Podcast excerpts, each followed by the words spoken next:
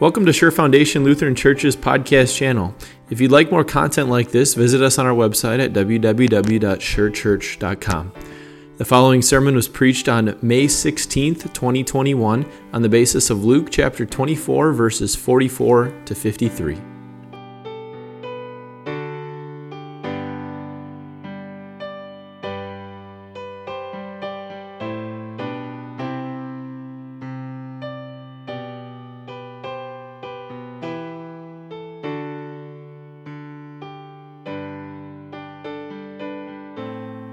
Grace and mercy and peace are yours through our ascended Lord and Savior, Jesus Christ. Amen. We're going to start this sermon just a little differently than we've started sermons in the past. Instead of starting at the, the very beginning of our reading, we're going to start at the end. We're going to read the last four verses uh, of Luke chapter 24. You can find it on page 11 in your worship folder, um, and you'll, you'll see the text in full there. We're going to start at verse 50, and we're going to go to verse 53. These are the last four uh, verses of the entire book of Luke. So Luke concludes his, his book by saying, When he, talking about Jesus, had led them, the disciples, out to the vicinity of Bethany, he lifted up his hands and blessed them. While he was blessing them, he left them and was taken up into heaven. Then they worshiped him, and returning to Jerusalem with great joy, and they stayed continually at the temple, praising God. This is God's word. So let's unpack this scene just so we, are clear about what we're looking at here. Uh, first, it says that Jesus and his disciples were near Bethany. Now, we've heard Bethany before. The disciples were, were familiar with Bethany. Bethany is the city where, where Mary and Martha lived and their brother Lazarus. You might recall Lazarus' name because Bethany was also the place where Jesus raised Lazarus from the dead. Uh, Bethany was also the place where, where Jesus was dining with in Simon the leper's house. And this woman comes to him and anoints his head with, with expensive perfume. And this was just before Holy Week. He said he, he was being anointed unto his, his death there. Bethany was where Jesus and his disciples stayed during Holy Week, and they would travel into Jerusalem, which, which wasn't that far away from there. So, so we're familiar with Bethany. We've heard of Bethany before. The disciples are very familiar with, with Bethany, as was Jesus. It says that this is in the vicinity of Bethany. In, in, uh, in other accounts, and traditionally speaking, uh, they think that Jesus ascended on the Mount of Olives, uh, which was in the vicinity of Bethany, also a place where Jesus and his disciples were, were very familiar with. In the Acts account, we heard that, that Jesus talked with the disciples a little bit before he, he was going up into heaven. He didn't just walk out silently to the Mount of Olives and, and then ascend there. Uh, Luke seems to summarize in this section here and doesn't tell us exactly what Jesus said to the disciples, but it says he, he blesses them. Now, now, you can picture a blessing similar to, to how we do the blessing at the end of the service. Uh, I'll, I'll, raise my hands like this and say, The Lord bless you and keep you. The Lord make his face shine on you and be gracious to you. The Lord look on you with favor and give you peace. It's a blessing that goes all the way back to the Old Testament times. This was a blessing that Aaron used to give to the Israelites. He would say these very words. And, and the act of blessing was the putting of the Lord's name on his people. And that's why the hands are up, right? This is conferring the blessing on the people, that, the Lord's name is on you. You belong to the Lord, and the Lord is, is in you. So, so Jesus blesses the disciples, and then he is taken up into heaven. Now, now, it doesn't appear from the words that, that he just disappeared immediately. It seems like he was taken up slowly into view as they watched, and they're looking up into the sky, and all of a sudden, a cloud hides him from their, their view. Now, all of this is a pretty amazing scene, right? It's, it's kind of cool to, to, for us to picture that happening. But perhaps the most surprising thing in this section was at the very end. It says the disciples worshiped him, and then they returned to Jerusalem with great joy. Why? Didn't Jesus just leave? How is that a good thing? and yet, they worship him, they return to Jerusalem with great joy, and they praise him continually in the temple. You likely have read a book or watched a movie or seen a TV show uh, where it's kind of like this, where you get the end scene first. Can you picture that? Uh, the first scene of the movie is, is the end here. And then as it transitions, you maybe didn't know that at the time, but as it transitions to the next scene, on the bottom in words, it'll say something like three years prior or three days prior. And the premise is that we're going to start with the end, we're going to show you how this ends, but the bulk of the story is going to be going back and showing you how we got there. we're going to do the same thing this morning. Now you've seen the end. You've seen that the disciples went back to the temple and are praising God continually in the temple after Jesus ascended into heaven, but 44 days prior, things were quite a bit different. 44 days prior to, to Jesus ascending into heaven, Jesus left the disciples again, but he wasn't ascending into heaven at that time. When Jesus left that time, he wasn't ascending, he was being arrested in the Garden of Gethsemane which incidentally is on the, the Mount of Olives, too. This event sparked all of the events that followed in the, in the next day and a half or, or so, where Jesus would end up being nailed to a cross and dying there. So, when you think about the first time that Jesus left the disciples, uh, the disciples were not feeling the same way that, that Jesus that they felt when Jesus ascended into heaven they, they felt quite the opposite. They were not happy about Jesus leaving the first time. They were sad and they were scared. Most of them ran away in the Garden of Gethsemane for fear that they were going to be the next ones arrested. And that fear carried them all the way through the weekend. We, we see the disciples next cowering in a locked room for fear that the, the Jewish leaders and the, the Roman officials were going to put them on a cross next. This is unbelievable to the disciples. Chaos is swirling. They thought Jesus was in control of all things, they thought Jesus was God. And yet now chaos seemed to be reigning as king. Jesus had lost control of things that were, were going on, or so it seemed. Why would anybody let themselves face this punishment uh, on purpose? In, in the disciples' lives, in the disciples' minds, chaos was reigning.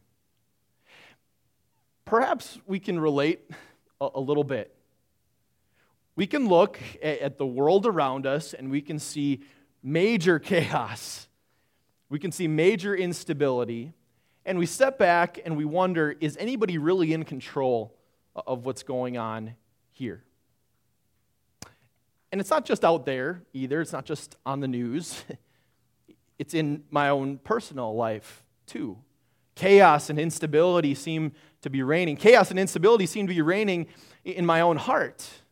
And it doesn't seem like any of this is happening for any apparent reason. It doesn't seem like any of this is happening for any good. And sometimes it seems like this is inescapable. If Jesus truly is reigning, as king. Shouldn't things look a little differently than they do now? Jesus said that he is with me, but is he?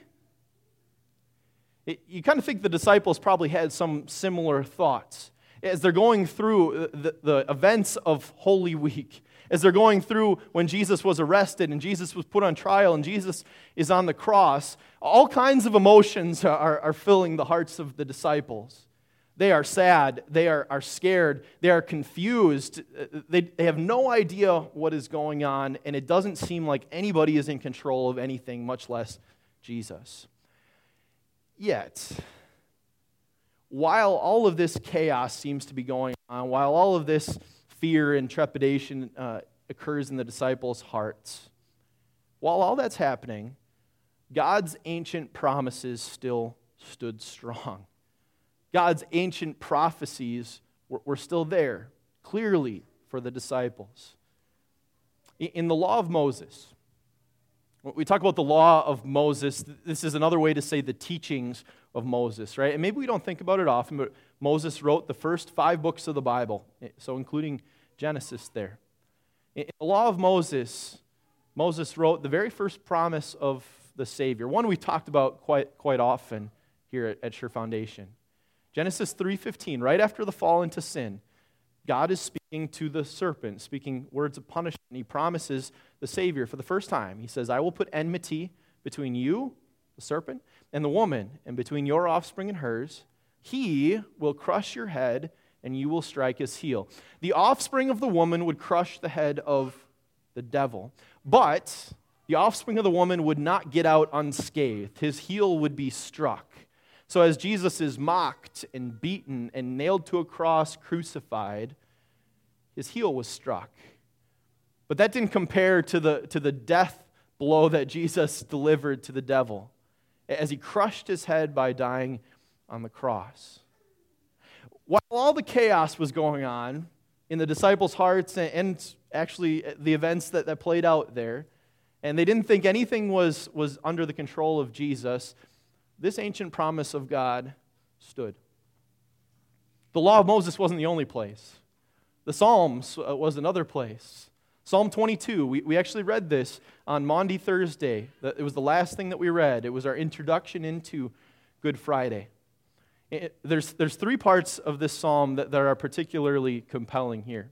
The very first verse of Psalm 22 says, My God, my God, why have you forsaken me? Now, if I didn't tell you that that was a psalm, you would have thought, man, aren't you just quoting Jesus' words to us here? Because Jesus said those exact words from the cross, fulfilling exactly what the psalm was prophesying about. And if that weren't enough for Psalm 22, in verse, verses 7 and 8, the psalmist writes this All who see me mock me, they hurl insults, shaking their heads. He trusts the Lord, they say. Let the Lord rescue him. Those words kind of sound familiar too, don't they? There was the, the criminal on one side of Jesus that, that Jesus said, Today you'll be with me in paradise. But, but the other criminal on the other side said those very words If you truly are the Son of God, bring yourself down from there and bring us down too. He was mocking Jesus. Psalm 22 again says this in, in verse 18 They divide my clothes among them and cast lots for my garment. This, very thing that Jesus witnessed before his very eyes is promised in the psalm. So, so, as chaos seems to be reigning, as the disciples are unsure if anybody is in control, God's ancient promises, God's ancient prophecies still stood. Same was true in the, in the prophets. In Isaiah 53, we could read the whole thing and, and get every connection to, to Jesus' passion there. But we'll just read two verses. Verse 5 says of Isaiah 53 He was pierced for our transgressions, He was crushed for our iniquities. The punishment that brought us peace was upon Him, and by His wounds we are healed. Jesus' hands and feet were pierced through with nails. In His death, His side was pierced with a spear, so that by His wounds we would be healed. Isaiah 53, verse 9 He was assigned a grave with the wicked and with the rich in his death Jesus died the death of a wicked man, although he was not wicked. He died a criminal's death. That's what crucifixion was. Yet he was buried in a rich man's grave, Joseph of Arimathea. While the chaos was swirling around in, this passion history of Jesus as it's recorded, as, as the disciples think that everything is out of God's control, God's ancient promises stood firm in the law of Moses, in the prophets, and in the Psalms. Let's go back to the, beginning part of Luke 24 and read Jesus' words to the disciples here, starting at verse 44. Jesus said to them, This is what I told you while I was still with you. Everything must be fulfilled that is written about me in the law of Moses, the prophets, and the Psalms. Then he opened their minds so they could understand the scriptures. He told them, This is what is written the Messiah will suffer and rise from the dead on the third day, and repentance for forgiveness of sins will be preached in his name to all nations, beginning at Jerusalem. You are witnesses of these things. I'm going to send you what my Father has promised, but stay in the city until you have been clothed with power from on high. This is God's word. Look at Jesus' words carefully here. He says, Everything must be fulfilled that is written about who? About me. Jesus is saying all of these ancient promises scattered throughout the Old Testament, these were all written about me. And I fulfilled every single one of them, down to the most minute detail. So while you, disciples, were thinking that everything was swirling out of control, that, that God wasn't in control of what was going on, even though it appeared that way to you, uh, I was fulfilling every last detail of this prophecy. Everything was always under the control of God the Father and Jesus, his Son. Doesn't it show you how patient our God is with us? That he can say the same thing in different ways in the Old Testament again and again and again. And then while he is here on earth, he can say the same thing again and again and again, and we still have difficulty, just like the disciples with this. Yet, what, what does Jesus do? He lovingly tells us again. The disciples he needed to tell yet, yet another time. Because in John 20, verse 9, it even says, even after the resurrection, it says this about the disciples they still did not understand from Scripture that Jesus had to rise from the dead. After all they knew from Scripture, and the disciples knew Scripture pretty well, after all they had experienced, they, they still didn't click, it didn't, still didn't click for them. The puzzle pieces didn't seem to fit together. And the same can be true for us too, right? Uh, chaos and instability make up our, our world. It seems like God is not in control, and if He is, how could these things be happening? Yet, the ascension means that He is in control. The ascension means that He has fulfilled every single one of His, his promises. All the promises that God has made in the Old Testament have been fulfilled in Jesus. He, he has not left one unfulfilled. His ascension means that He has ascended to the right hand of God which I've already said today that, this is not a, a physical location, but a position of power and a position of honor. And Jesus intends to use his power for you.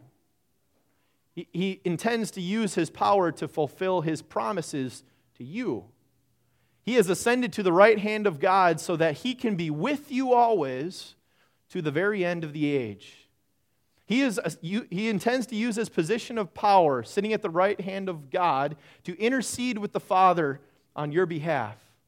He intends to use his power to rule graciously over everything. He intends to use his power to forgive you and to keep his, his promises. Knowing this, you can understand why the disciples were happy. This time, chaos wasn't reigning. Jesus leaving was not a bad thing. He needed to leave, he needed to ascend so that one day he could come back. And they knew because Jesus ascended, he fulfilled all of his promises. I know in South Dakota that, that you can get your driver's license as soon as 14 years old. That was kind of a shock to me when we, when we moved here. In Wisconsin, you can, you can get your learner's permit at, at 15 and a half, which means you can drive with your parents in the car.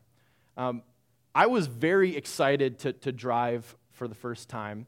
Um, and so it was on the day when I turned 15 and a half, on the day I made my dad take me to the DMV to get my, my learner's permit. This happened to be in the middle of, of February, so there's kind of there's some snow on the ground at the time. And so we got the permit, and I was, I was very excited to drive, and he let, he let me uh, drive back to, to school that day. And so everything was, was going pretty well um, until we got to a stoplight that had been there for all 15 and a half years of my life. Um, there was a little snow on the ground, and, and as, as I was talking to my dad, and, and the excitement was, was kind of getting the best of me in, in that moment, I didn't see the light until it was too late and I hit the brakes and, and slid a little bit, but I wasn't going to make the stop. we slid right through that, that red light, not two minutes after I had taken my, my seat in the driver's seat. Yeah, whoops. um, I was so excited for that day because you, you maybe remember that feeling. You had grown up and you, you rode in the car with your parents all the years before that, right? Now you finally got to take the driver's seat. Now you actually got to drive for yourself. There's a sense of freedom there, but there's also a sense of responsibility too, right? Running through that, that stoplight, I, I was responsible for my safety, for my dad's safety, and for the safety of other people on the road, and I, and I put them in danger in that moment. There was great freedom, but also great responsibility that comes with that too the disciples are in a similar situation. They have great freedom now, but great responsibility. They are about to sit into the driver's seat of, of ministry. Jesus is ascending into heaven, and he is leaving them with a task. Now, you would think that they would be scared about this task that lay ahead of them because it was a big task. You caught what Jesus said there. He said, You are to preach repentance and forgiveness of sins to all nations. These 12 disciples to, to all nations, starting in Jerusalem and going out from there, you are to be his witnesses. This is something that I've noticed in the last two or three years. I don't know if you pay attention to, to things like this, but in, conversations, I like to pay attention to how people introduce themselves or describe themselves. And one thing that, that I've noticed is that people tend to describe themselves based on what gives them purpose in life. Maybe it's not the highest purpose. You don't always say the number one thing, right? But, but it probably falls into the, the top five. Let, me tell you what I mean. If someone were to ask you who you are, you know, aside from your, your name, if someone were to ask you what you do, uh, you're not going to respond by saying, I'm a sleeper. I love to sleep. Or I am an eater. I, I just love to go out to eat. You do those things, right? but that's not how you would describe yourself to somebody else. That, that's not what gives you purpose in life. A lot of times, we describe ourselves by our vocation or our former vocation. Uh, I'm, I'm an accountant or, or I'm a nurse. This, this defines a purpose that I have in my life. It could be describing a, a family relationship that you have. I'm a mother or I'm an uncle. This gives you, you purpose in life. Jesus says rather, rather matter of factly to the disciples, You are witnesses. He doesn't say this is just what you are going to do.